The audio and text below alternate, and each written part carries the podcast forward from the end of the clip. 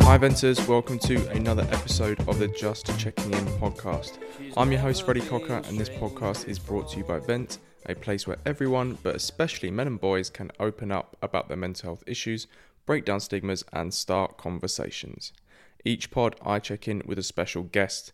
We have a natter and a chat about all things mental health, as well as anything and everything else they are passionate about. If it helps that person with their mental health, we discuss it. In today's episode, I'm checking in with freelance journalist Kat May Romero. I came across Kat through a campaign she's involved in called Formula for Change. It was initially Kat's idea, and now it is being led by the Metro in partnership with charity Feed UK. They are calling on the UK government to urgently review their infant formula legislation and give retailers the green light to accept loyalty points, grocery vouchers provided by food banks and local authorities and store gift cards as payments for infant formula. This is an issue which doesn't just affect mothers, but also fathers too, in how they support their partners and feed their babies themselves if they are the primary carer, so it's something I wanted to cover on the podcast. In this episode, we discuss Kat's wider journalism journey, from working in celebrity journalism to now working freelance after she finished her maternity leave. We also talk about work-life balance, class, and the competitive nature of celebrity journalism she experienced in her early to mid-20s. We then do a deep dive into the Formula for Change campaign and all of the issues it includes through a mental health lens. For Kat's mental health, we discuss how the campaign was driven by her own mental health difficulties in trying to breastfeed her baby when he was born, postnatal depression, and all of the stigmas associated with that for women in disclosing it publicly and even privately to friends and family.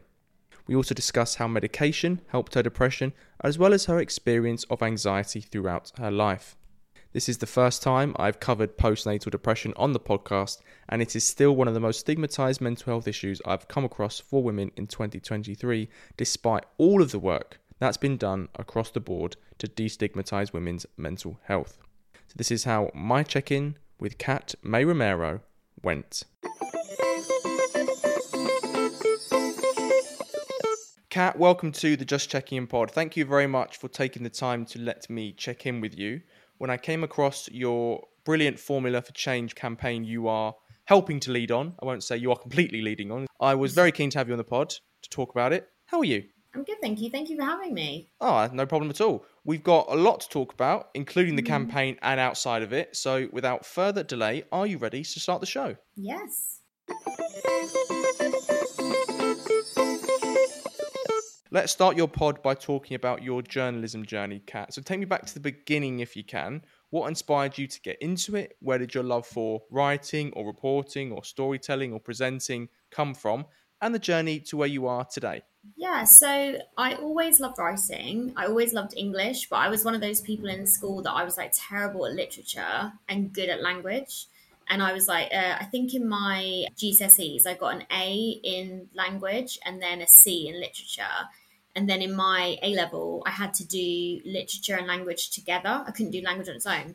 And I got a C. Like someday I think if I'm like ever going to be like a successful author, I'll do that tweet on A level results day and be like, I only got a C. I really loved writing, but I was a little bit discouraged by the academic side. I never wanted to like read English at university because I didn't do well in it. And I didn't get good enough A-levels to go to like a proper red brick university and read English. But I loved writing. So I had a slightly failed time at University of Western England. I went there to do psychology because I'd actually loved that A-level that I'd done and quickly realised that it was not for me. I was never going to be a psychologist. And as much as I loved the social life, I was just going to spend 3 years drinking and not really doing anything and showing anything for it. So I had a couple of friends that were at Solent in Southampton, and I should say during my time at University of Western England, I joined the newspaper, and that kind of sparked the idea of journalism, which I'd not really thought about as a career. And I knew there was a good journalism course at Solent that one of my friends was already on in her second year, and I just dropped out of UE, asked my mum and dad if they would go for a tour of the university, and pretty much sort of didn't really put a lot of thought into it. Just, I like the sound of journalism. Southampton's pretty close to London where I lived. I had a couple of friends already at the university, so I felt like if all else fails and I don't make any friends, at least I've got friends there already. And that was it. Signed up to start in September 2008, and that was when I started my journalism journey, I suppose, yeah. As you said, Southampton Solent is not a Russell Group university, it's an ex-polytechnic. So how did your degree give you the chance to break into the industry, which, as we'll discuss in a bit, is not only hyper-competitive and disproportionately made up of privately educated people, but also Russell Group university graduates as well? Yeah, like, to be honest with you, I used to kind of like relish the fact that Solent would always appear in like the bottom 20 universities, because I'd never gone to like a great school. I didn't really care about any of that. Like, I just loved the fact that my university was very practically minded. So all of my lecturers were journalists or former journalists, and they would all had worked in the field at either a regional or a national level. And there was a huge emphasis on work experience. Actually, I forget how much now, but you had to have completed a certain amount of work experience to actually graduate. So it was not only like a suggestion, it was a requirement. And actually that was, for me, the whole reason I got into journalism, because I had some great lecturers who just really like lit that fire and said, like, you have to go and get work experience. I would say, even though I came from like a really average sort of working class background, I wasn't privately educated. One of my privileges that I acknowledge is that my mum and dad lived in suburban London. So on holidays, I could go home, and on like Christmas break, for example, I could get 2 weeks work experience. If I was lucky enough to get 2 weeks, I didn't have to worry about where I was going to stay or anything like that. So I just, from the end of my first year, just would have this like little Excel spreadsheet, and I would find editors, everything, and I would just email them manically. I was just like that crazed journalism student trying to get work experience, to the point I would feel like every summer holiday, every Christmas break, every Easter break, I would be doing work experience just to like get my foot in the door, really, because I didn't know anyone. I didn't have connections. So I figured, like, I'm going to have to make them myself just by going in there and proving that I'm ambitious and eager. I would say that to any journalism student now, like, it's not enough to get a degree. I think it might be moving towards a different place now, but certainly when I started university in 2008, I think it was at a time when everyone was doing degrees and there was like so many graduates. So you really had to separate yourself from the rest of the bunch. And unfortunately, a journalism degree on its own just really wasn't enough. You had to sort of have that body of work already. And it was tough because, you know, you're not getting paid. And I would do my summer job for pay. Like, I would work in a bar or work in wherever in the day, in the evening, and then also do my work experience alongside it. So it was pretty exhausting, but invaluable for getting those contacts that I wouldn't have got any other way. The route you found into journalism was celebrity journalism, or celebrity style or targeted journalism. And you worked first at a place called More Magazine, which is lesser known, I guess, to the listeners, and now no longer exists, before you moved to the more well-known to the listeners, Closer magazine. So what did you learn during this period? You know, when we were talking initially and I said about More, I actually completely forgot about something that I'd done just prior to that. So actually, when I left university in the summer of 2008, I started working for the Mail on Sunday. I don't know why I forgot this. But essentially, through my work experience, I'd met a journalist called Zoe Griffin, who I stayed in contact with. I started writing for free for her in my third year. She had a blog at the time, and I would write for it. And anyway, long story short, when I graduated, she put some calls out. And Katie Nicholl, who is a royal correspondent and author, had a column in the Mail on Sunday at the time and was looking for what she called a diary girl for the summer. And essentially someone who will just go to events and try and get lines, try and get stories. And yeah, that was it. Like, I left uni and within a month I was working at the Mail on Sunday. And I did that for about 3 months before I moved on to More.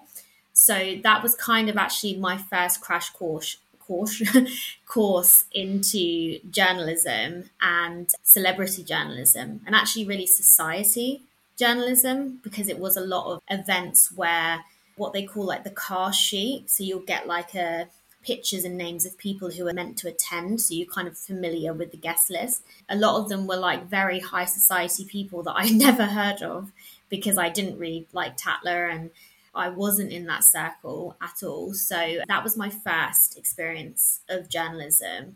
And that was, to this day, the most I've ever felt very aware of my background. I was working with a lot of privately educated people, and I was also going to events with a lot of privately educated people and people whose social circles were very different to mine. But as I moved into different sectors of journalism, it was a lot more balanced. You then moved to the Daily Express, where you worked for their travel and lifestyle section before going freelance for the first time, if I'm right in saying. So why did you make this move and then go back to a staff writer role before COVID-19 struck? Well, so I went to Express in 2015 because I was just sort of solely working in print journalism, and it was becoming more evident that I was sinking myself, like it was sinking ship with print journalism, unfortunately, because I think print journalism is filled with so much talent, but digital journalism was becoming sort of this ever-growing beast. And essentially I was 27, I think, years old, and I was in danger of becoming, you know, I was losing the skills that actually these younger journalists that were graduating at 21, 22 had, because they'd done their degrees. And digital journalism for them was this huge thing. And I went to university when digital journalism was really in its infancy, so I didn't even really have it as a major subject area. So I moved to Express. I moved there to do the digital journalism. But I was offered a freelance cover role at Now Magazine, which is another magazine that has since stopped. Nothing to do with me. And I was offered like... Just to get that in there. Yeah. I know it seems like I'm sort of like the the recurring theme, but it's not. I was offered the news editor role, and I suppose I was kind of drawn to like the title. And then from now I was freelancing at other places, and it's slightly complicated, like going back and forth. But essentially before COVID-19, I went to OK Magazine as the assistant editor. So I was... higher-up editor at OK, and I loved the title, and it was a great team to work with. It was so much fun. And then about 4 months into being there, we got plunged into the pandemic. So it was a slightly, my time there was somewhat obscured by like the pandemic and working from home and a lot of merging of titles and unfortunately redundancies for some people. So that was a bit of a strange time to be working there. You also had a baby during the COVID-19 period. Well, he was... Is that right? All right. No, he was born in October 2021. So we were coming out of it, but that was the... that's still during COVID, let's be real. Yeah. I fell pregnant during lockdown. So it was like one of those... Hey, you had to get something done. Yeah. I always say to my partner, like, at least you know there's absolutely no way that it could be anyone else's baby. I mean, he's his twin, but also because I wasn't going anywhere. So like there was nowhere else it could be.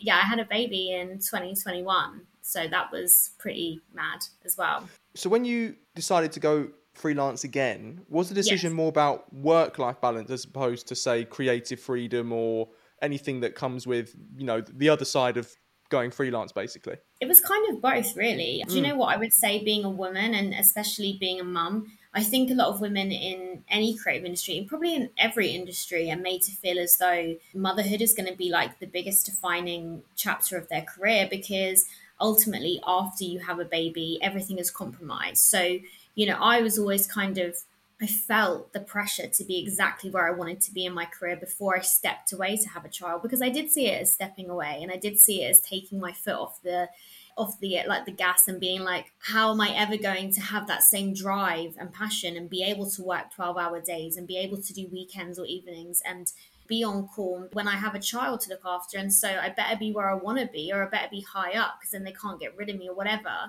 And actually, when I had my son, I had this urge to have, well, a better work-life balance. I didn't want to have to log into my laptop at 8:30 and sign off at 6:30. I didn't want to have to be constantly on my work emails. I wanted to do things that were more creative. And I really wanted to do more writing, because journalism, people don't realize a lot of times when you're writing for publications, you're really adapting to a house style. So you're not necessarily showing a lot of yourself and your personality. But also something that really surprised me after having my son was that I really wanted to still achieve. Like, I wanted to show him that after I had him, I actually like maybe hit the best career milestones of my life. It wasn't just pre-baby that I was, you should have seen me before I had a baby. I was here, there and everywhere. And then suddenly I'm just a mum.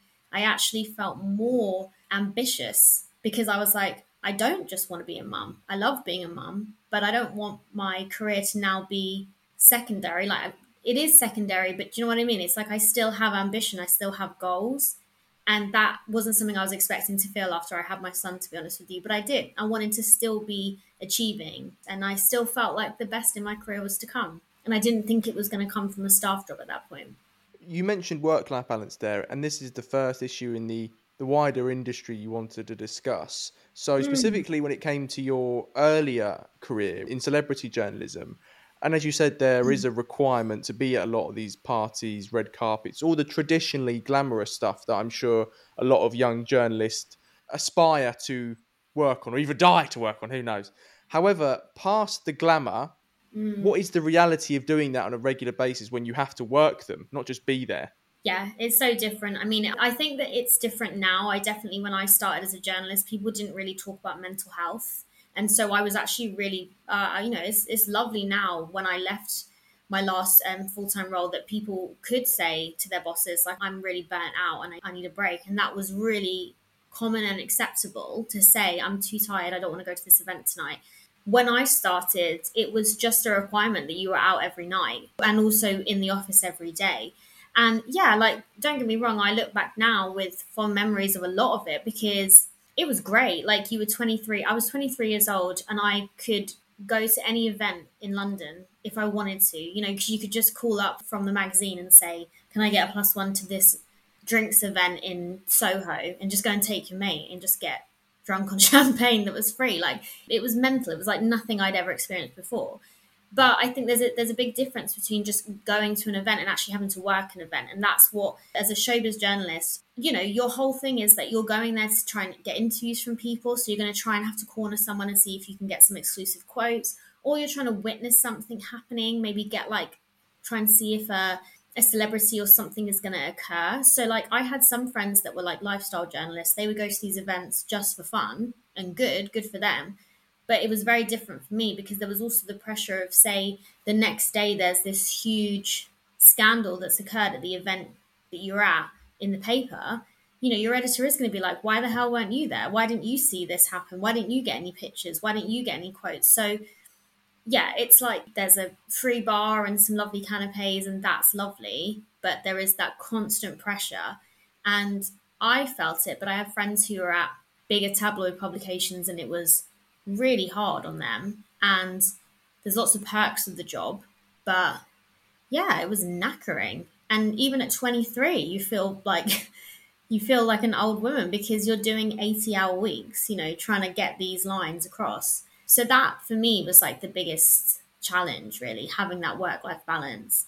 I suppose back then at 23 it didn't really matter so much. I didn't have a family at that point. I was single. And there were situations when I could take friends to events because I would get extra names on the guest list. And so I would kind of like bring them along, do my little journalism bit on the red carpet and stuff, and then try and join them for a drink inside.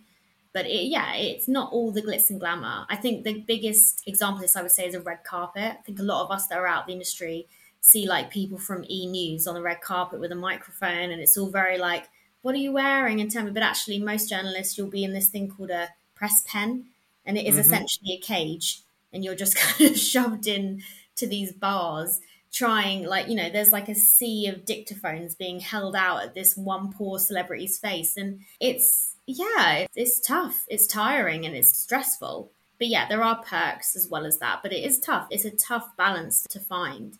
It definitely is something that most journalists, once they get to their late 20s, or 30s, are happy to kind of pass over to the younger journalists and say they want more of like an editor role or something where they're a bit more office-based, because it's just knackering. That kind of event doesn't always engender camaraderie between all of you as young journalists, does it? No, I was really fortunate actually. I had some really good friends that were young journalists at the time I was a young journalist, and we sort of stuck together. We had each other's backs. Like, I had some journalists that I trusted really well. You know, they could hear a story that I'd got and they wouldn't take it. They knew it was mine and they'd be like, that's fair dues, and vice versa. But yeah, of course, like, you're in competition with each other and you're only as good as, like, you know, the content you deliver. So you can be the nicest person, but if you're not getting these lines on the red carpet, you're not asking the right questions. It takes a lot of balls to be that kind of journalist because not everyone is thrilled to see you. You go to an event and you have to corner someone at a party. And there's hardly any publications I think celebrities like the sound of. You know, most magazines or newspapers, it's sort of like a swear word to some celebrities, and that's perhaps understandable given some of the content. But you're kind of going up, having to introduce yourself, knowing that sometimes they're just going to tell you to, you know, go away, and sometimes they're going to just give you really like short answers. And yeah, you have to basically have the balls to be not liked all the time at these parties. You know, they're not thrilled for you to approach them, but unfortunately you have to, at least to say that you have done. So yeah, it was had to develop a thick skin. Before we move on to Formula for Change, the last issue you want to talk about is class, and you mentioned it a little bit already in the fact that you come from a working class background. So does it firstly make you more proud than you would have been if you'd come from a more privileged background that you made it in the journalism industry, if you even feel that, because a lot of journalists I know who have made it don't feel like they've made it? But also, what needs to change to help more journalists like yourself get in? First of all, I have to say, like, I do consider myself working class. I was actually having a conversation with one of my friends, one of my best friends, who's also a journalist of the day, who grew up on a council estate, and she was like, I'm working class. I think class is very hard to distinguish, isn't it, nowadays? My dad left school at 15 and worked in a factory, and when he was retired, he was a postman. And my mum was like, worked as a secretary, kind of PA jobs. I definitely wouldn't consider myself to be from an upper middle class affluent background. But yeah, I did have obviously like a lot of privilege in other areas. I suppose I felt comfortable, and we had a house, as you know, it wasn't big or anything. Yeah, like I do feel proud about what I've achieved, because I didn't have any doors open for me. And I will always say that I didn't. I was so ambitious as a student. I opened every door for myself because I hounded magazines and newspapers to give me work experience, to the point they probably just wanted my emails to stop. So they were like, yes, come in at Christmas, just leave us alone. But and I do feel like that was me, and I was a hard worker, and that work ethic was instilled in me from my parents. You know, I would give everything, 110% to every internship or every work experience job. I wanted to be asked back, and I was always asked back, because I just had that attitude that my parents were always giving me of like, be grateful to be there, be grateful for every opportunity. You're not going to just get given something. So whatever task they give you, even if that's sorting all the hangers out in their fashion cupboard, which I did have to do, or trying to find the back of someone's earring that had fallen off in a meeting, which I did have to do, I would tackle that as if they'd given me like a front page splash, and I was like, yes, I can do it. So I do feel really proud. As for what has to change, I mean, to be honest with you, I think I worked with a lot of people that come from similar backgrounds to me too. But where I think the gap is, and I'm not the best person to speak to, is journalism is hugely white. It is hugely white. And I've had friends in the industry who are from sort of Caribbean backgrounds, Asian backgrounds, and they're not seeing people represented in the industry at all. But they're also not seeing those stories told either. And I think that it has to go further than companies just kind of looking to diversify their hiring, and actually trying to figure out why certain sectors of young people aren't able to get into the industry. That, well, number one, a lot of people can't do work experience for free, you know, and like it's hard to give 2 weeks of your time for free to go and work at a company. And I know I said that I did that, and you know, I was determined to do that. But then there were summer holidays where I would do that alongside a full-time summer job. So it's knackering. You know, not everyone can do that. Not everyone lives in London, and a large portion of our media is based here. So we have to be looking in schools and going further back and seeing how we can shape these younger people, their career journeys, what they want to be doing. Because, yeah, as I said, like, I know I've worked with bosses that say, you know, I want to hire someone from a different background, but that's assuming that that person has gotten to that stage where they're actually applying for a journalism job. So I think we have to make journalism as a whole and the creative industry something that is appealing and open and available to a wide section of people from school, you know, so they're kind of ambitious in knowing what they're working towards, and just create more opportunities for work experience. Maybe there could be writing opportunities that these young people can do from home, so they're not having to be in the office. and travel and give their time for free. So there's so much that could be done. And I'm sure there'll be people who will think, you know, come on, like, you've got where you've got. You didn't have the hardest of beginnings. I definitely didn't have the hardest of beginnings. I've never paint myself that way. So there's definitely, like, I think there needs to be more done earlier on. And I feel like my stories are told a lot. And I see a lot of women like myself in journalism.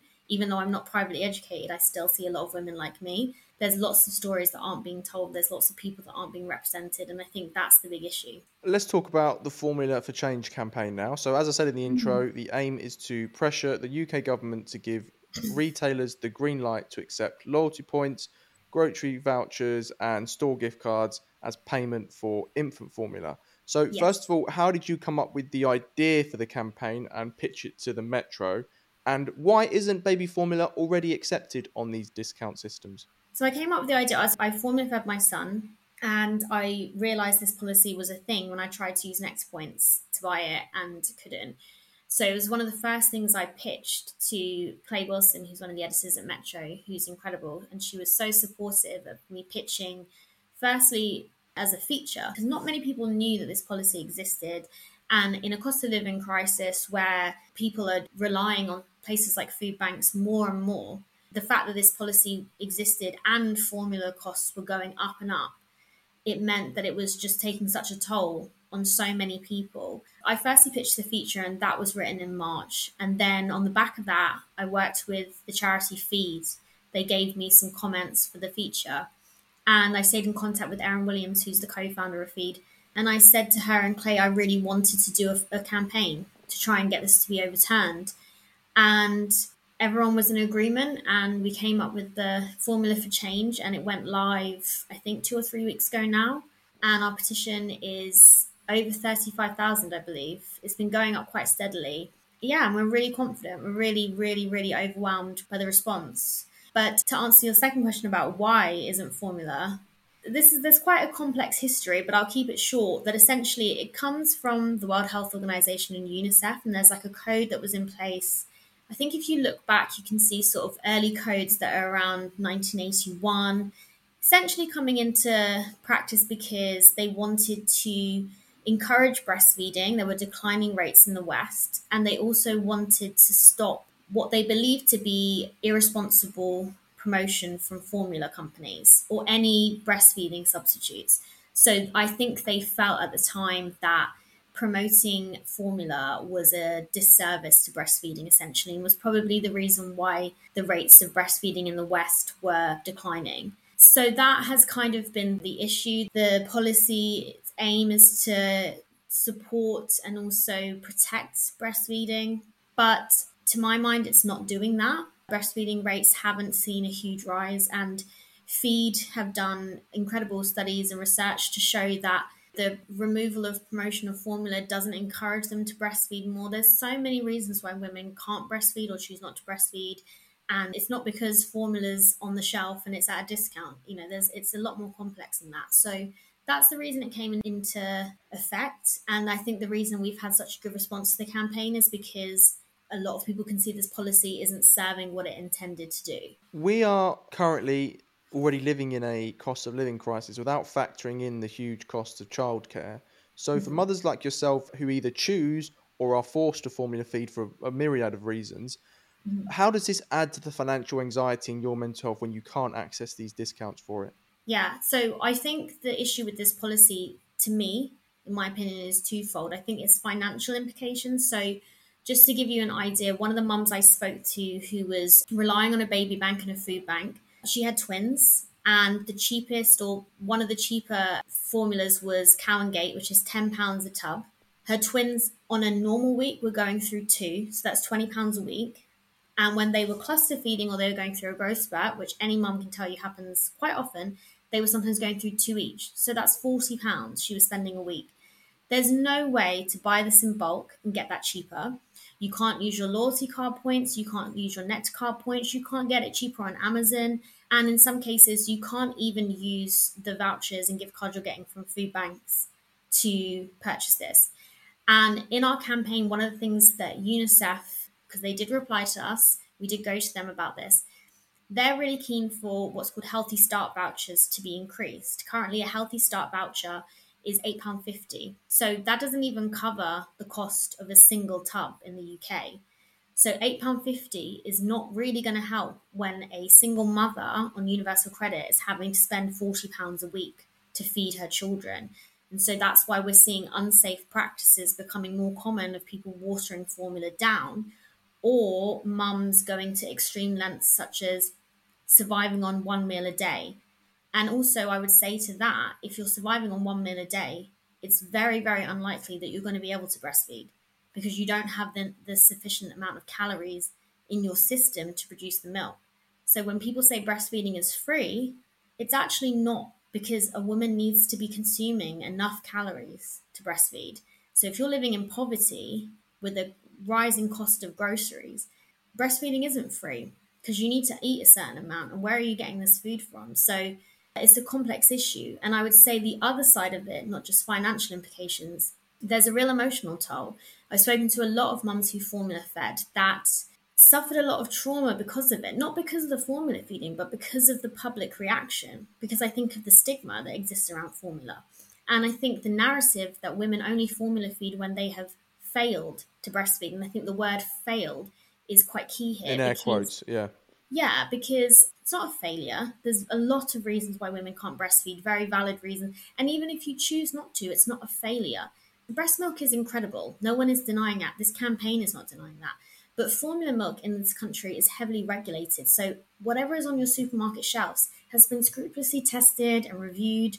It's perfectly balanced, nutritious and healthy for your baby. It's not a mystery box. People know exactly what's in there. And I think that policies like this, in my opinion, only serve to punish formula feeding mums more, not only financially, but I think the stigma. And I think it continues to perpetuate that notion that formula is the unsafe choice, or it's the, you know, the failure option, or it's irresponsible feeding. Because when you think about some of the other products that are exempt from loyalty points, we're talking scratch cards, tobacco. It's things that you probably wouldn't say are good for you. And so they have to be... contraband previously. Yeah, they have to be consumed in moderation. And to have formula in that category, whilst no one is saying that, you can understand when a mum's feeling vulnerable and she is already feeling as though she's failed to feed her child in the appropriate way, to then have formula kind of in that line, that category. Of course, it's going to make a mum feel like she's not doing the right thing by her child. And I think it does. And that's got to stop as well. So as I say, this campaign and this policy, for me, it's twofold. It's financial implications, but I think it's also emotional implications. It's high time that we realise that we can promote breastfeeding and protect the practice of breastfeeding without punishing formula feeding mums, which is what I believe this policy is doing. This country is already a pretty antinatalist environment at the best of times, Kat. You've got high inflation, high interest rates, rising food costs, a housing crisis, expensive childcare, and minimum with paternity leave for young fathers as well. When you add this into the mix, it doesn't make motherhood a very appealing choice for a lot of women who might be on the fence, is it? No. No, I mean, I think motherhood is tough no matter what your kind of like social situation, definitely. Because I love my son to pieces, but it's really hard. And factoring in the financial implications, I mean, childcare, we could do a whole separate childcare because it is ridiculous. So yeah, it's really tough. As you said, one of the key things is the minimum amount of time, like paternity leave. I mean, my partner got 6 weeks and that was seen as some kind of miracle. Out of the ordinary for that, isn't it? But, you know, I don't know how I would have coped without him for 6 weeks. And it was really hard for him to go back to work for me, because 6 weeks is nothing. A 6-week-old baby is still feeding round the clock, probably not sleeping very well. It's just, yeah, it's really, really, really tough. And I think adding into all, as you said, all the rising costs that we're already dealing with. Another thing that's really worth noting is with this policy, formula prices are rising substantially. I mean, there was a report from Sky News that said that the cheapest had gone up 44% in the last 2 years. Wow. So, you know, one of the criticisms that, you know, some people have said with this campaign, I've read some of the comments on some of the articles, which I know you should never do, but still, They're saying, well, why not do this or why not tackle this? The reality is this campaign isn't going to solve everything. It's not a one size fits all. This is one area that we saw was an obvious area to target because it's a government policy. It's not going to cost the government any money to overturn it. It's essentially going to give retailers a green light to do something that they're probably happy to do because it's offering their customers more options for buying a product that they have on their shelves. But of course, there's so much more we can do and there's so much more that needs to be done. It's really tough. It's a really tough time for mums and everyone out there right now. Outside of the very glaring issue, which doesn't seem to have ever been tackled yet, about paternity leave for fathers, as you rightly pointed out to me as well when we chatted off air, Kat, this issue doesn't just affect mothers, it affects dads too, especially if they are the primary carer. Just explain that angle, the reasons why they could be the primary carer and how it impacts men's mental health too. Yeah, so when I was talking with a lot of food banks and baby banks for my original feature, but also for this campaign, something that they pointed out to me that I didn't even sort of take into consideration is situations when the fathers are left to be the primary carer. So that can be because the mum has been hospitalised, potentially with mental health issues, physical health issues. There may be situations when the mum is just not around. You know, there were situations where there was a family that one of the food banks I was talking to or working with, and the mum was in prison. And there were other situations where the grandparents became the primary carers. So obviously in those situations, breastfeeding isn't possible. I mean, there was another situation where a mother had gone into psychosis and was hospitalised for her safety, of course. So the father was left as the primary carer. Therefore, he wasn't working, which he was expecting to do. So his salary wasn't coming in. And of course, he was going to have to formula feed because he couldn't produce breast milk. But that, combined with the fact that he was suddenly off work and not receiving a salary, meant that formula was almost impossible for him to budget for. And yeah, he was basically in a desperate way needing to feed his baby.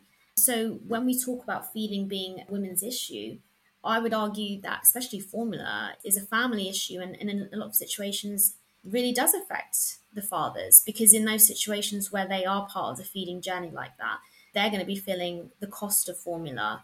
And it is important to acknowledge that there are situations where the fathers are the primary carer. Also, let's look at same-sex couples. If they adopt, whatever route they choose to become a family, biologically they can't breastfeed. And so, you know, this is almost, someone could argue it's quite punishing towards that, because, you know, if the absence of a mother, how is there any possible way for a family to breastfeed? So yeah, it's an issue that I think affects everyone. And I think it's something that we need to be making noise about in loads of different social circles, not just around mothers. Despite the fact this is obviously an issue which is deserving of change, and you've done a lot of work on it, do you ever worry or have worried about the blurring of lines between your journalism work and this, which kind of falls into more activist work?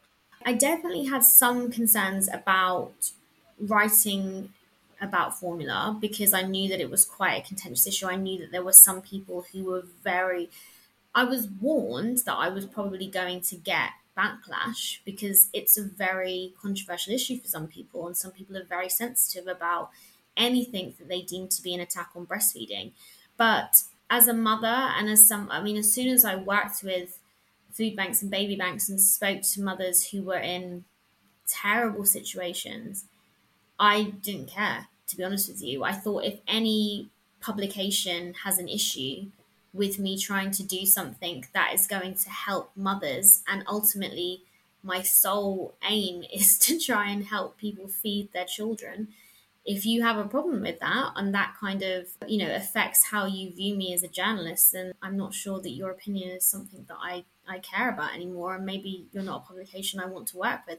Another thing I spoke about earlier with wanting to do more journalism or wanting to write more about things that really affected me, but also I was really passionate about after having my son.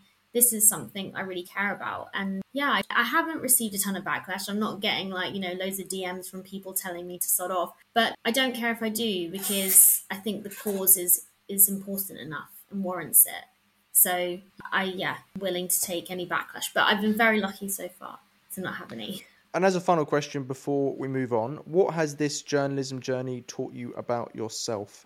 I think it, I was very ballsy in my 20s. That's what it taught me. When I look back at some of the things I did and some of the interviews I had and some of the situations I found myself in, I think I was a lot ballsier than I realized.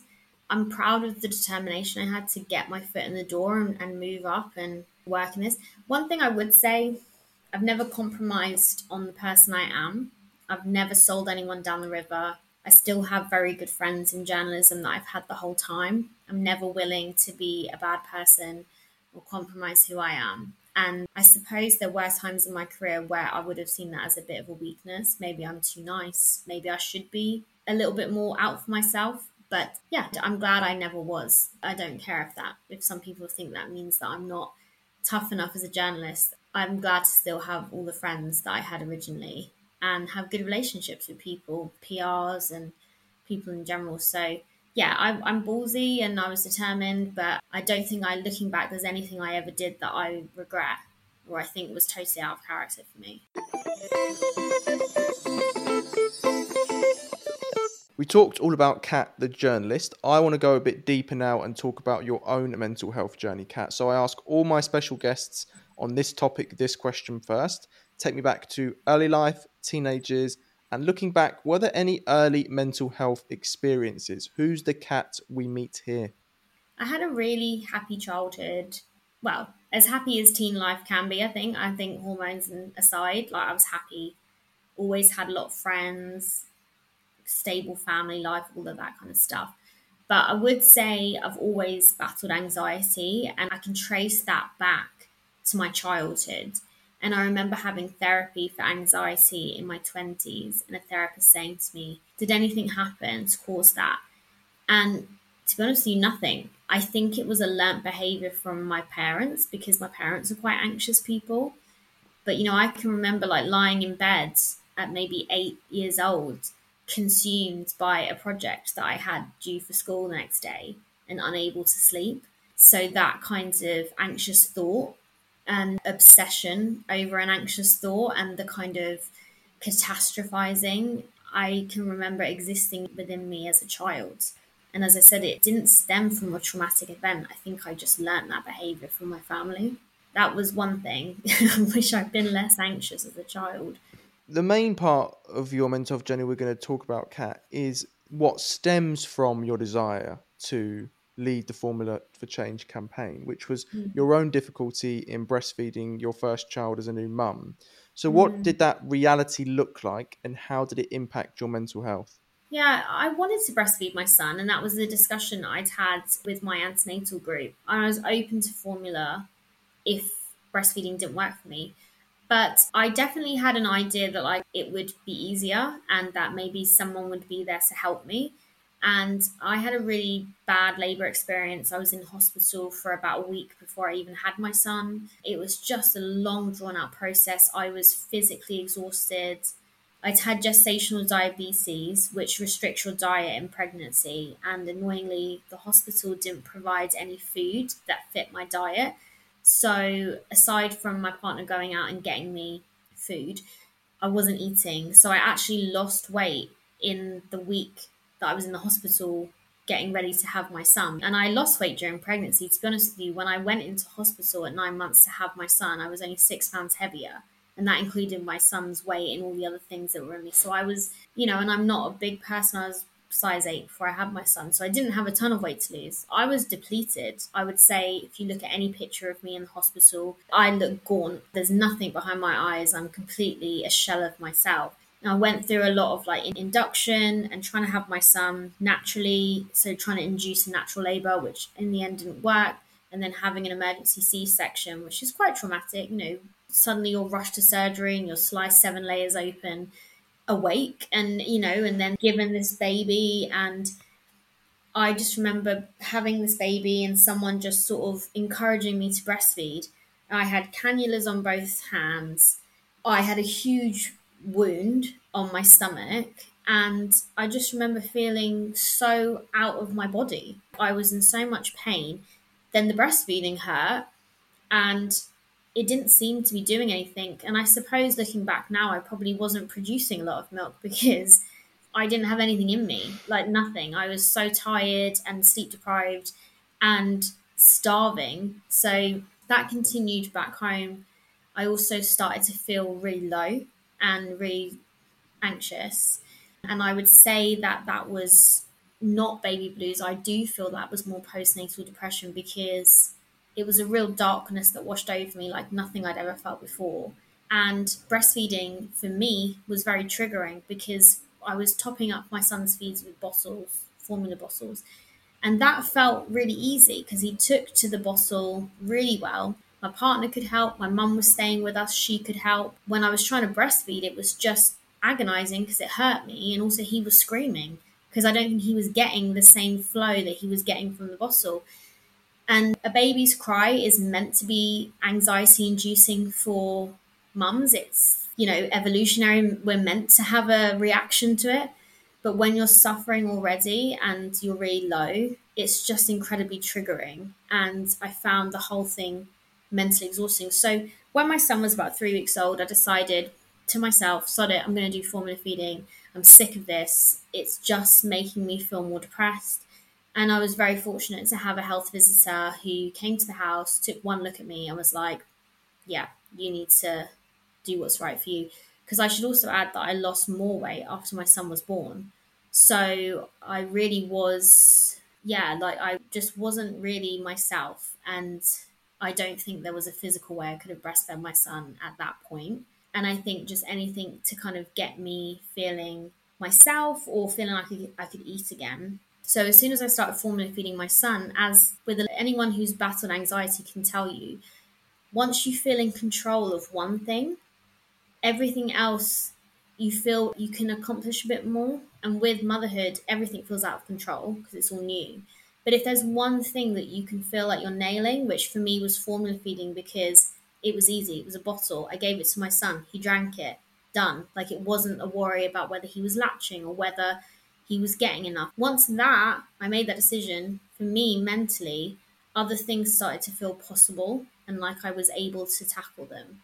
So it's a personal thing, but for me, breastfeeding really wasn't the right choice for me, and formula really did save me. And I think it changed my whole motherhood journey. Being a mother is one of the most feminine things I imagine you can do in life. I'm sure the feelings for many women is completely indescribable, and one I will never be able to fully understand as much as I can try.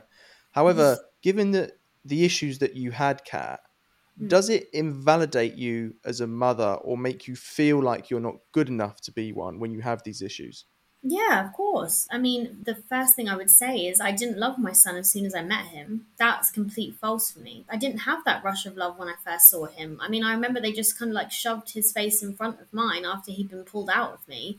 And I remember looking at his eyes. I can see his face even now, clear as day. And all I felt was, oh my God, now I have to look after this baby. I mean, my friend sent me this meme and it's the truest thing. It's a woman leaving hospital in a wheelchair with her baby and being dumped off the side of a cliff.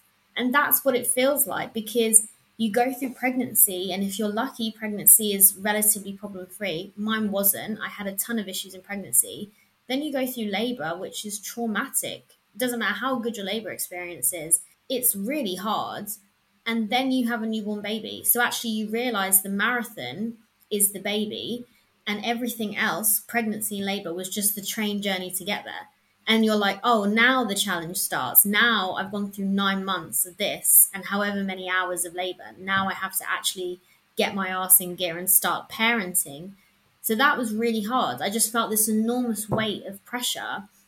And I would say that, the early days of having my son, I remember feeling as if a bomb had gone off in my house. And I was just walking around, like surveying the wreckage of my home, because like nothing looked the same.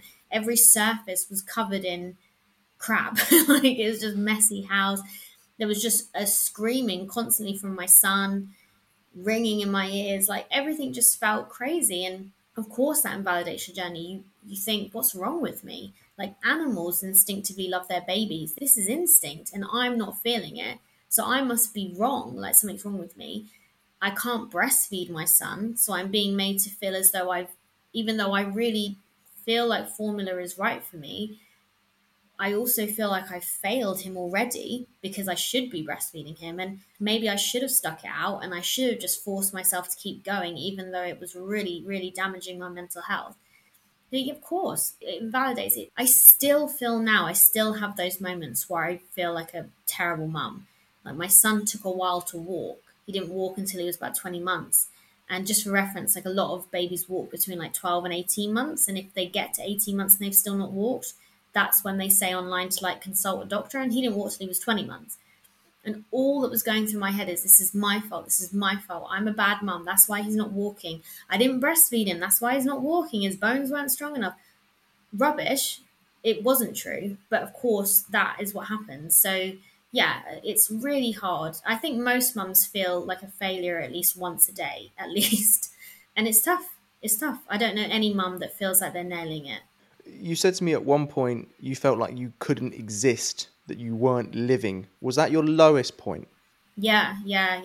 I remember being really down after having my son. And I should say, just because I do think it's important for anything I put out in like the public sphere, just in case he ever hears this one day, like I never ever wanted any harm. Like, you know, sometimes with postnatal depression, you can feel like you want harm to come to the child or whatever.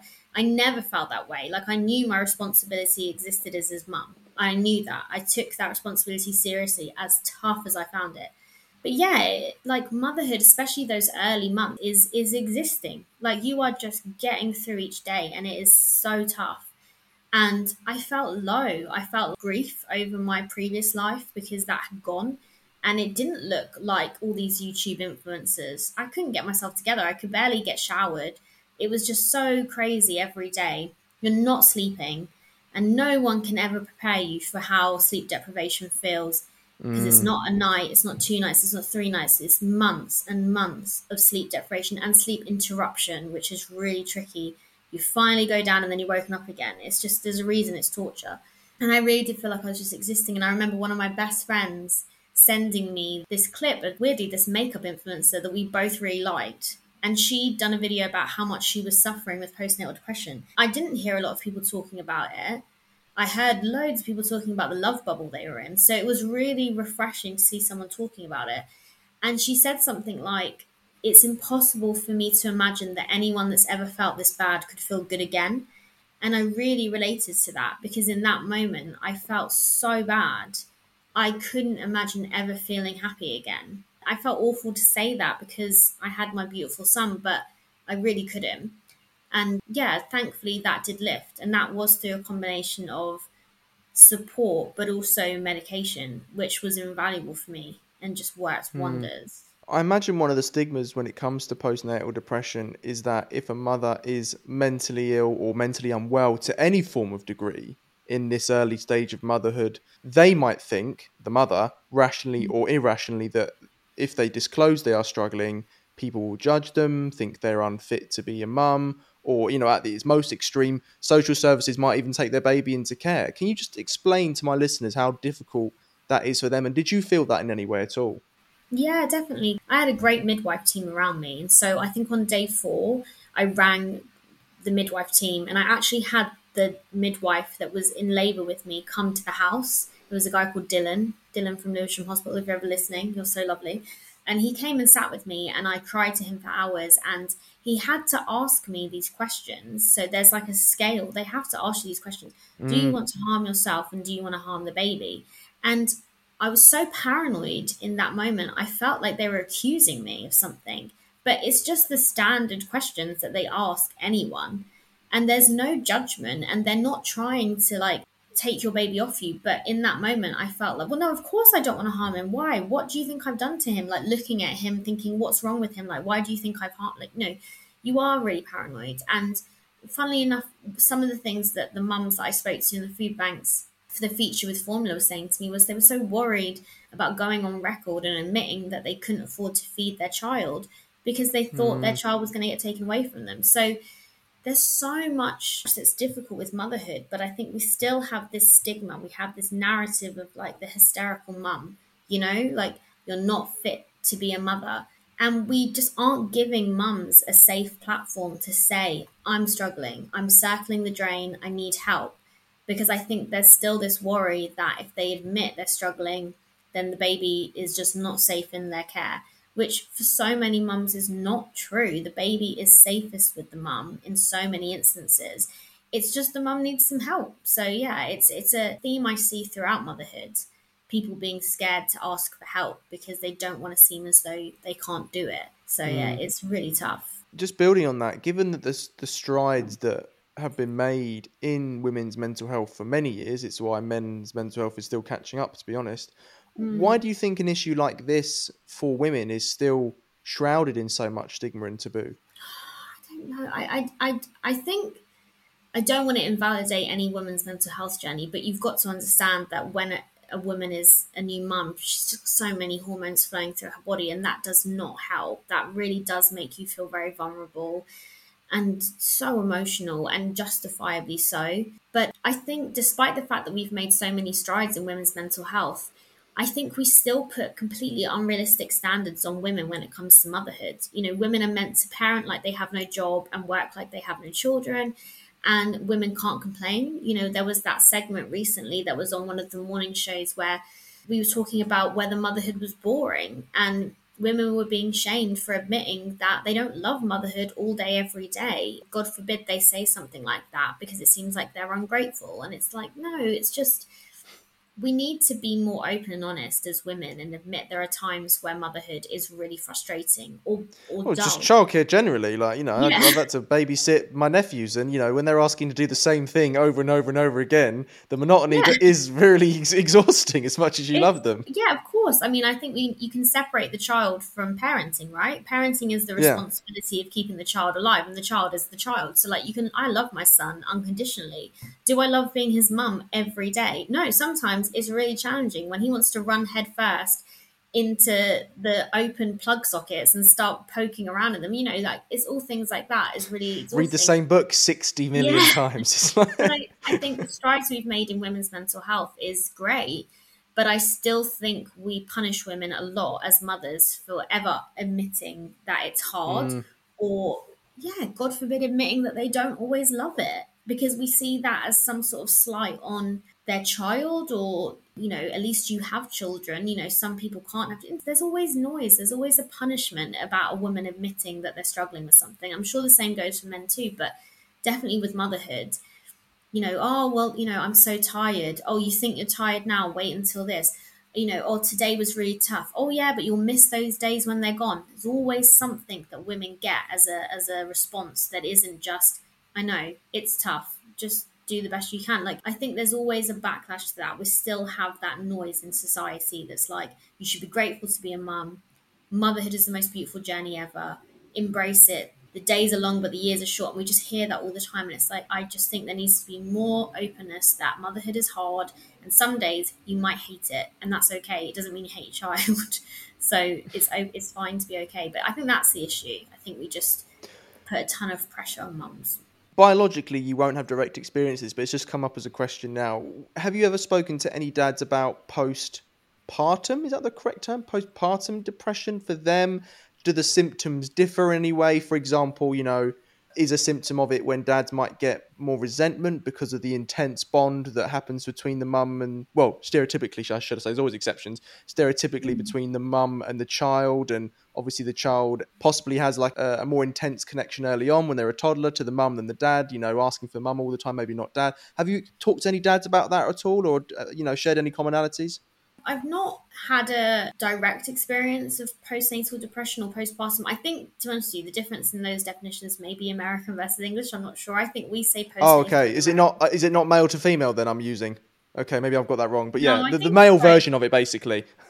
Yes, I've not had any direct experiences. I think some of my antenatal friends, we definitely felt, you know, that there can be a feeling amongst dads that they aren't, I don't know, like, it must be hard, like, when a baby does just want their mum. I mean, there have been certain situations or certain time periods in my son's life where he's really preferred his dad for whatever reason. You know, like, I'll come in the room and he won't even look up, but dad comes home from work and suddenly he's like running into his arms and it hurts. You think, what? Why not me? Like, what's going on? So I imagine that in the newborn phase, because, you know, a lot of babies are soothed by their mum or, you know, whatever it may be. I think for my partner, I don't want to talk too much on his sort of mental health journey because that's definitely for him to say, but because I struggled a lot, I think he shouldered a lot of the burdens, and he just kind of had to be strong. Like, he could never have any moment of weakness in the early, definitely in the early kind of like 6 weeks of having our son. You know, he did so many of the feeds, the night feeds. He would take my son out for walks when I just needed to sleep or I just needed peace and quiet. And I remember when he was going back to work, we had a walk, and he was saying, you know, wow, I'm just feeling this enormity of like pressure. And perhaps then he allowed himself to feel the enormity of the transition after I'd kind of started to feel more myself. And definitely wouldn't say that that was postnatal depression, but yeah, it's tough on dads. And I think it's so tough on mothers that I think sometimes we're in danger of ignoring any kind of issue with the dads. And I think mental health, happy mum equals happy baby, but so does happy dad.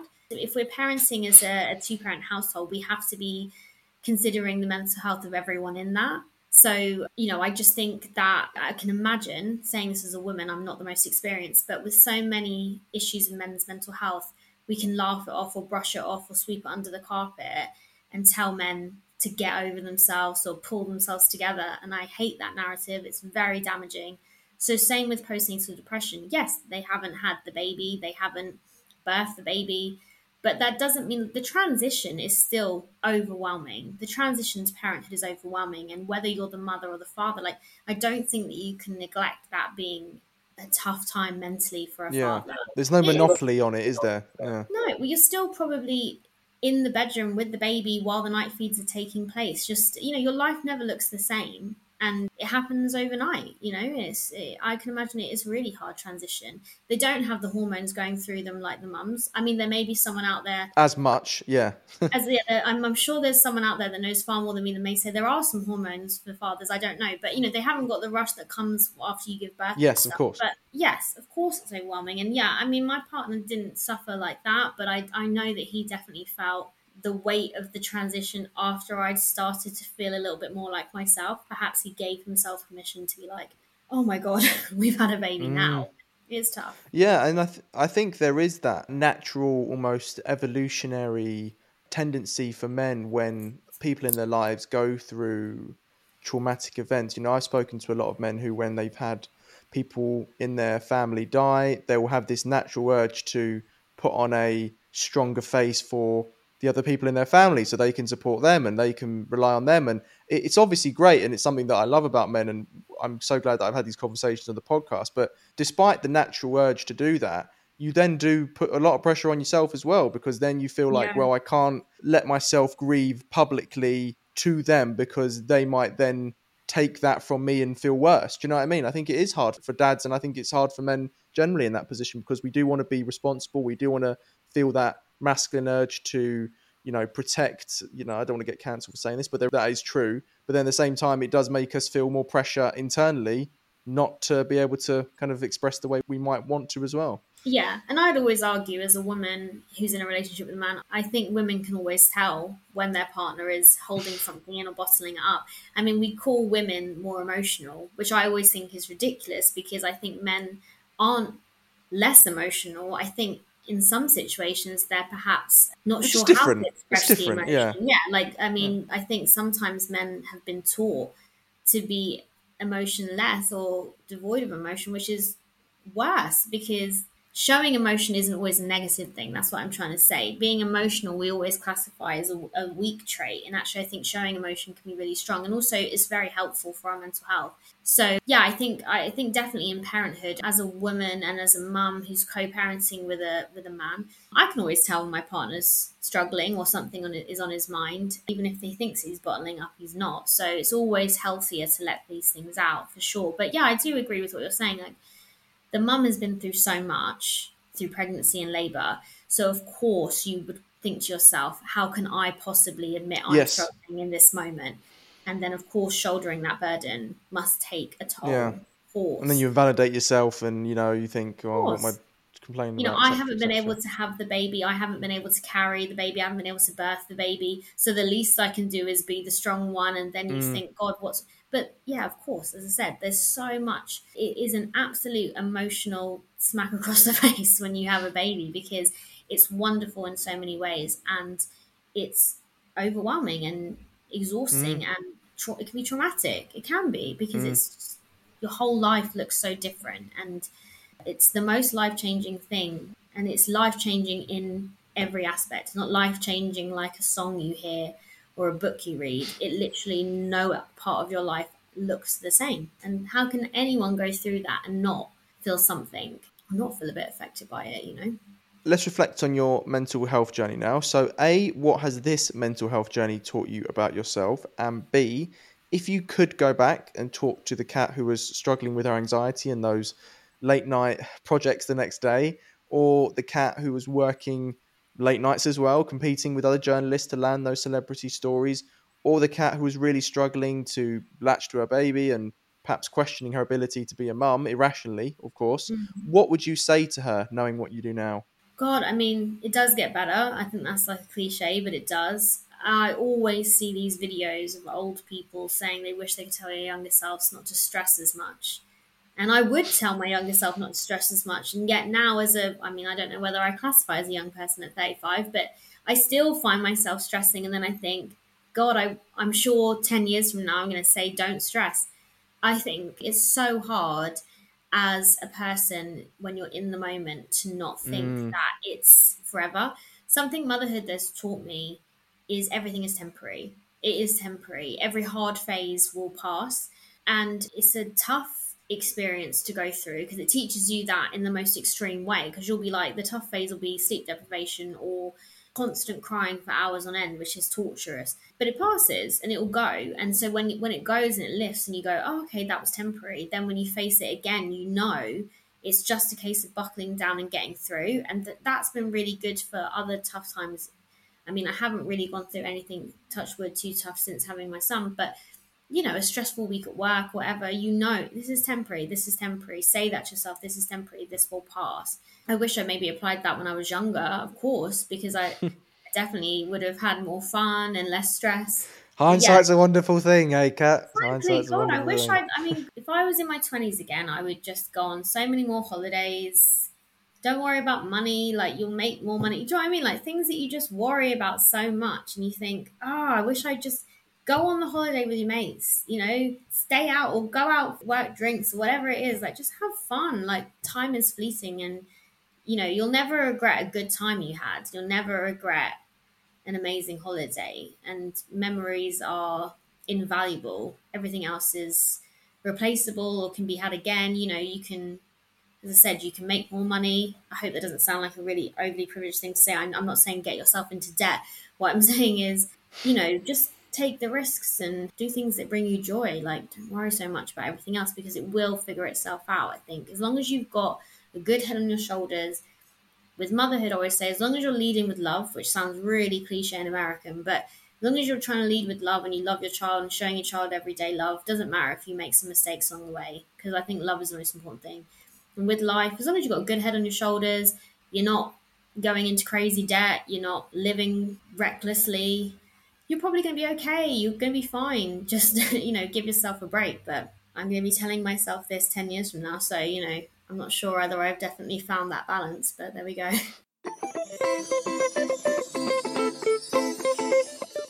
We've come to our final topic of conversation, Kat, and it's one I try and have with all of my special guests if we have time. It is a general natter and quick fire chat about our mental health. So firstly, how is your mental health? Very good. Yeah. I wouldn't say that it's always perfect, but I've got good tools. I'm not on medication anymore. After I had my son, I was on medication, but I'm happy off medication right now. And I have days where I still struggle with anxiety. It's who I am, I think. But I can go to that point and bring myself away from it much quicker than I used to be able to. So I've got the tools to deal with it. So I'd say on the whole, it's good. And what age were you when you became self-aware of your mental health and you realised that the feelings you were having weren't physical and they were actually in your mind? Probably when I was about 25, 26, and I went to a doctor and they diagnosed me as having anxiety and said I could have therapy or medication. And I was like, wow, okay, so this is actually not necessarily just me being pathetic or immature or anything else that I think people with anxiety have told themselves. This is actually something that's out of my control that I could get help for. So that was the first time I kind of acknowledged it like that. And can you remember the first conversation you had with someone about your mental health outside of that doctor? So who was it with? What did you say? And how do you look back on it? Did it feel like a big moment or big burden or weight had been lifted off your shoulders? Or on the other, something quite easy, insignificant and normal to do? I can't quite think. I definitely know my mum always pressured me to go to a doctor because my mum saw a lot of herself maybe in me with anxiety and wanted me to have tools to help myself and things like that. I don't know. I think one of the best conversations I've had with anxiety is slowly realizing people in my life that have it or people that have gone on medication. I think people are becoming, they feel more empowered to say that they need help. So people have, I wouldn't say come out of the woodwork because that seems like it's a negative, but people I went to university with, for example, people I've known my whole life who I have a certain opinion of, you know, I didn't ever realize they struggled.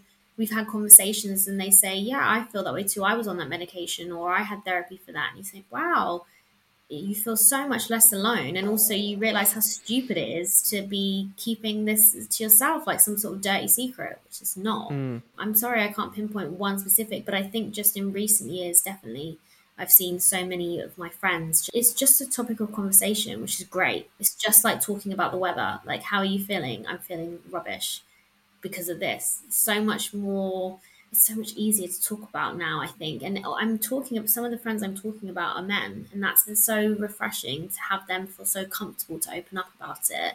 And also knowing they're opening up with each other, because maybe that wasn't the case 10, 15 years ago with the same friends. So that's really good. What things in life do you find that trigger your mental health? So it could be things people say to you, a sound, being in a particular social environment, or have you not figured all of them out yet? So my son crying is the biggest thing. Well, that's an obvious one, yeah. Physiological, so it's hard to get away from.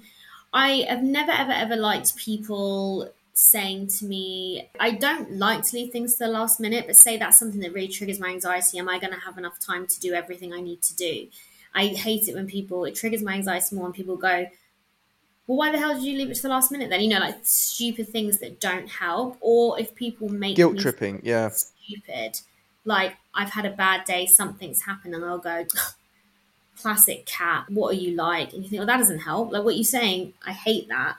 I do like a drink, but I have to say hangovers don't help anxiety. So I try not to drink to excess, but it's hard sometimes when the wine tastes very good. But yeah, definitely, I know in myself, like the 9 months I was pregnant, I didn't drink, obviously. You go, wow, like, this is actually pretty good not drinking. And then I started drinking after I had my son, just because obviously sometimes you need that glass of wine. But I would say alcohol, for sure, is a trigger. And then conversely, what positive tools do you use to improve your mental health or help you feel better? Which ones have worked and maybe which ones that you've tried but haven't? Getting outside is invaluable. It's my favourite. When I was on maternity leave, because when babies are young, you can just whack them in a pram, go out with them. They'd probably fall asleep in the pram.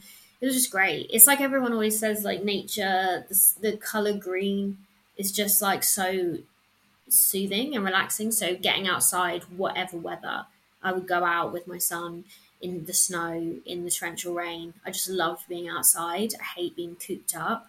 So fresh air and sometimes distraction. If nothing else is going to help my anxiety, if I'm not going to be able to rationalize my thoughts, if I'm not going to be able to talk myself down from the ledge, crappy reality TV does wonders. Below Deck, Kardashians. Oh God.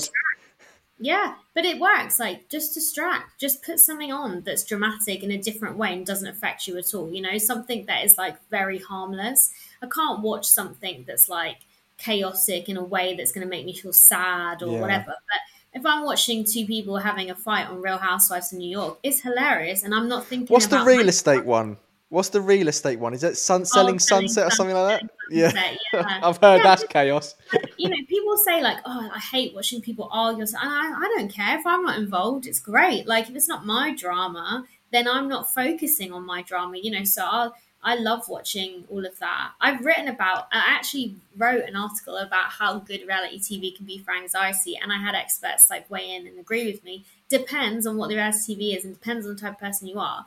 But sometimes watching something that is solely focused on someone else's drama that is so out of touch with your reality is good, because it's just a complete distraction. You're not going to think about your own stuff. Yeah. Of course, it's just escapism. Exactly. So distract. Just find something else to just focus your mind. And then hopefully by the time you think about the thing again, you'll have gotten to a better place with it. Which Real Housewives was the origin of that meme where the woman's like shouting at something and then the next pane is a cat? I think that's Beverly Hills. I have to admit, I've only started watching the Real Housewives of Beverly Hills. I've never watched any other franchise before, but one of my friends who's really obsessed with reality TV too could not believe that I'd not watched it. But there's so much out there now, and it seems stressful. Oh my God, it's too much. Some of it. The only one that I ever watched was Atlanta. When I was in uni, Real Housewives of Atlanta was the one. Nene was the one. I've seen loads of TikToks about that. I have to admit, like, Below Deck, my partner and I are watching now, and it's like after our son's gone to bed, we'll do a couple of it. And I love it because I love the fact that, like, every charter on this boat, they get these, like, horrible guests that are just the worst people. So it's actually good reality TV because it's not just the same people every episode. It's, like, different guests they get on board every episode. That, for me, right now is, like, my evening entertainment is Below Deck. There's one I saw that was basically about, like, gangster wives in America. Oh. I can't remember what that one was, but they were all like Italian American, and they were all the wives are just absolutely on crud. Yeah, that's the one. Mob Wives. What the stupidest program ever. Just men snitching on themselves. And then there was one that was like the darkest thing I've ever seen, which was like MILF Manor. And I was like, I never want to watch that ever. Oh, God, no. Yeah, I mean, don't watch that. Some of the classics, like in lockdown, my partner and I, luckily he's a big, he's a big reality TV fan. He likes that. You forced him. We rewatched Made in Chelsea. And actually, when it was good, it was bloody great. Like, it was good. Yeah.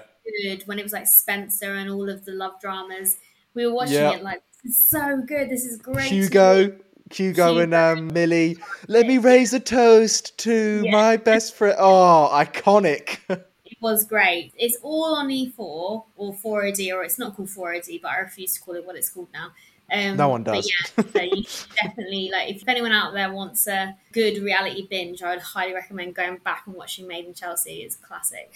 What is the best book, or as I call it, mental health Bible you've read for your mental health? Now, it can be mental health or self-help related. It doesn't exclusively have to be. And if you can't think of a book, album, play, film, any piece of popular culture. Well, there is like the book that one of my friends gave me called Fuck It. It's just called Fuck It, I think it's called. I thought you were going to say the subtle art of not giving a fuck. That's come up loads, but this is a different word with fuck in the title. I might need to just quickly Google it. I think it's just called Fuck It. Or maybe, Fuck It, The Ultimate Spiritual Way. And it's basically like learning to let go. And I haven't read it in years now, but one thing I think has helped me as a person, I used to be very confrontational. I used to be really like with my friends, like I used to like to get involved in their business. My best friend Lauren will definitely attest to this. I used to really like wade in and give her my opinion, even if it was not asked for. I'm not like that at all now. I'm not a confrontational person. I'm not a weak person. I don't sit on the fence, but I just pick my battles. I was going to say that was the word I was going to use. Yeah. Yeah, I've learned to pick my battles, which has been great for my mental health. I think if you get involved in people's business too much, you're taking their drama to bed with you, and it's just not worth it. Like the only thing you should be worrying about at night, if anything, is your own stuff, not other people's. And so I pick my battles and I focus a lot on intent. If someone meant to hurt me, if someone meant to, do you know what I mean? So like, I don't try and focus and obsess on something someone said. If I can think, did they really mean to hurt my feelings? Probably not. Is it worth the conversation? Maybe not this time. Let it go. Fuck it, essentially. And that's kind of like the principles from that book. And that helped a certain aspect of my anxiety, or something that definitely triggered my anxiety, was that kind of past need to like get involved and finding myself in the center of drama that was just completely unnecessary. So now I'm very chilled with drama. It's not my vibe. Only reality scripted drama. Why is everyone up in my grill? Yeah. If there was a mantra in life that summed up your mental health, what would it be and why? God, that isn't the mantra, by the way. Why is someone up in my grill? Such a cliche, but like, take each day as it comes, and it's too shall pass. Like, that is it. Like, I just hold on to that in the hard times. Hard times are temporary and good times will come again. And then during good times, you know that bad times are coming. It's just a complete up and down. I was going to say one of my favorite things that my dad always said to me, but I don't know if it's a mental health thing, but whenever I was feeling insecure or I was feeling less than, my dad always said to me, at the end of the day, everybody goes for a shit on the toilet. And like, basically, he used to say that to me when I first started working in journalism, and a lot of people were very like posh or whatever, well-to-do, and I felt a bit intimidated or like whatever it may be, you know. At the end of the day, they still go for a shit on the toilet. And I try and remember that everyone's the same, you know. So if you're ever feeling made to feel lesser than, I'm not saying picture them on the toilet, but I'm just saying they do have to do it. Hey, if it helps, it helps. Yeah, so my dad, that was his infinite words of wisdom, sticks for me. That's really good, actually. What do you love about yourself? Oh, so hard to choose just one. That's the best answer I've had on this question so far. I think I'm decent company. Like, I think I'm all right to be around. Like, I think actually something journalism really taught me was how to really hold a conversation. It's why, like, in my single days, I always have these, like, terrible dates, but the guy would think it was amazing because I had just not stopped talking. I'd basically interviewed them because they weren't giving me anything. And so they'd come away from it thinking, we had the most amazing chemistry. Like, we just chat. And it was like, no, it was just chat on my side. So that, like, that works both ways. Sometimes I've done that and I'm like, oh, this has gone great, because the person on the other end has been really dry and I've had to carry the conversation the whole time. And you've carried it beautifully because of what you do. So you're used to it. And then they think they've got amazing chemistry because there was like no awkward silences. And you're like, yeah, there was no awkward silences because I wasn't letting there be one. But I think I'm okay company. Like, I think I'm not very drama filled. I like to just kind of, I'm a pretty chilled friend.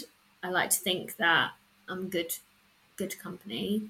I like to think I'm a nice person, you know? Yeah. That's a good answer. I think British people aren't good at this question, so I'm trying to get more people to sort of. No, I find it really hard to like say what. It's like that horrible thing in an interview, and they're like, "What are your best assets?" And you're like, "Oh, I sound like quote noted down scripted answer for this one." Real team player. Yeah, really hard working, strong, epic. I don't like something about myself. I'm all right. I got asked what Marvel superhero you'd be once in a job interview. I was like, the fucking I don't even know what Marvel superheroes. What are Marvel superheroes? Like, which ones? The Hulk, Iron Man, Captain America, Wonder Woman. Sort of. She Marvel. She's DC, but yeah, superhero question. I'd fail that job interview right away. As a final question, this is another broad one. What more do you think we have to do, Kat, to ensure people from all backgrounds, all walks of life, feel comfortable and safe in opening up about their mental health issues? Or just their general mental health, if, most importantly, they want to do it? I think I can't say we need to wait for the boomer generation to die out, but essentially I think the generational curse needs to be broken. I have noticed this more with men in that maybe their dads or their granddads didn't talk about their mental health, and so maybe it's a newer experience, and perhaps this is a generalization, so I know this won't be a one-size-fits-all. I think the old-fashioned narrative of mental health is snowflake and it's weak to talk about your mental health. I think we're changing it. I still don't think it's gone. I still think that even my dad might roll his eyes at the idea of younger men sitting down and talking about feelings. He's not trying to be mean, but it's just not something he ever did. Do you know what I mean? So I think we need to just continue the work to kind of talk about mental health, and talk about mental health as a normal conversation like this. I remember in my early 20s, like Frankie from the Saturdays going into rehab for depression. It was just the most insane news ever because no one talked about depression. And this was in 2011. This is not that long ago. No one talked about depression unless you were like the narrative or like the cliche that existed around people suffering from depression was that they were like unhinged, that they were like a danger to society in themselves. Terrible connotations that came from it. And so I remember that being the first thing. So now we are moving towards a place where I think people can admit they have depression or anxiety. We're getting to a stage where people are quite open about their mental health and talking about it because it doesn't necessarily affect how people view them. whereas it used to. And as long as we keep moving forward and showing examples of anxiety or depression or mental health in general journeys, and showing people can be, like we said when we were talking off camera, about you can be really functioning with a mental health issue. Of course. And it doesn't mean that that's always good, because sometimes the functioning is you putting on a front. But having anxiety doesn't make you a bad partner. Having anxiety doesn't make you a bad friend. It doesn't necessarily make you a bad colleague. And I think maybe some people fear that that's what people are going to assume, that they're not going to be a good partner or a good friend or a good colleague because they're dealing with mental health issues. We need to break the stigma as well. Like, not only is it okay to talk about mental health, but also mental health. We all have mental health journeys, and it exists within all of us. And we're all going to have times where our mental health is more affected or less affected. And there are some times where it's debilitating, but there are a lot of situations where it's just something that we need to learn the tools for to go about our everyday. So I hope we go through that. And as I said, I'm a mum. I've got a just shy of being 2-year-old, and I'm really conscious of the way I talk about his feelings and his emotions. And I hope his generation, it's going to be so much more open to discuss that. Yeah, because it's like people say, oh, you know, 20 years ago, no one was talking about depression and mental health or anxiety as if it didn't exist. And it obviously existed, and it affected people far deeper. And people were suffering in silence. So, you know, this idea that just because people didn't talk about it as much, it didn't exist, is ridiculous. I think mental health has always been something. And, you know, we're living in hard times. Are you a millennial? Or are you a Gen Z? Zed.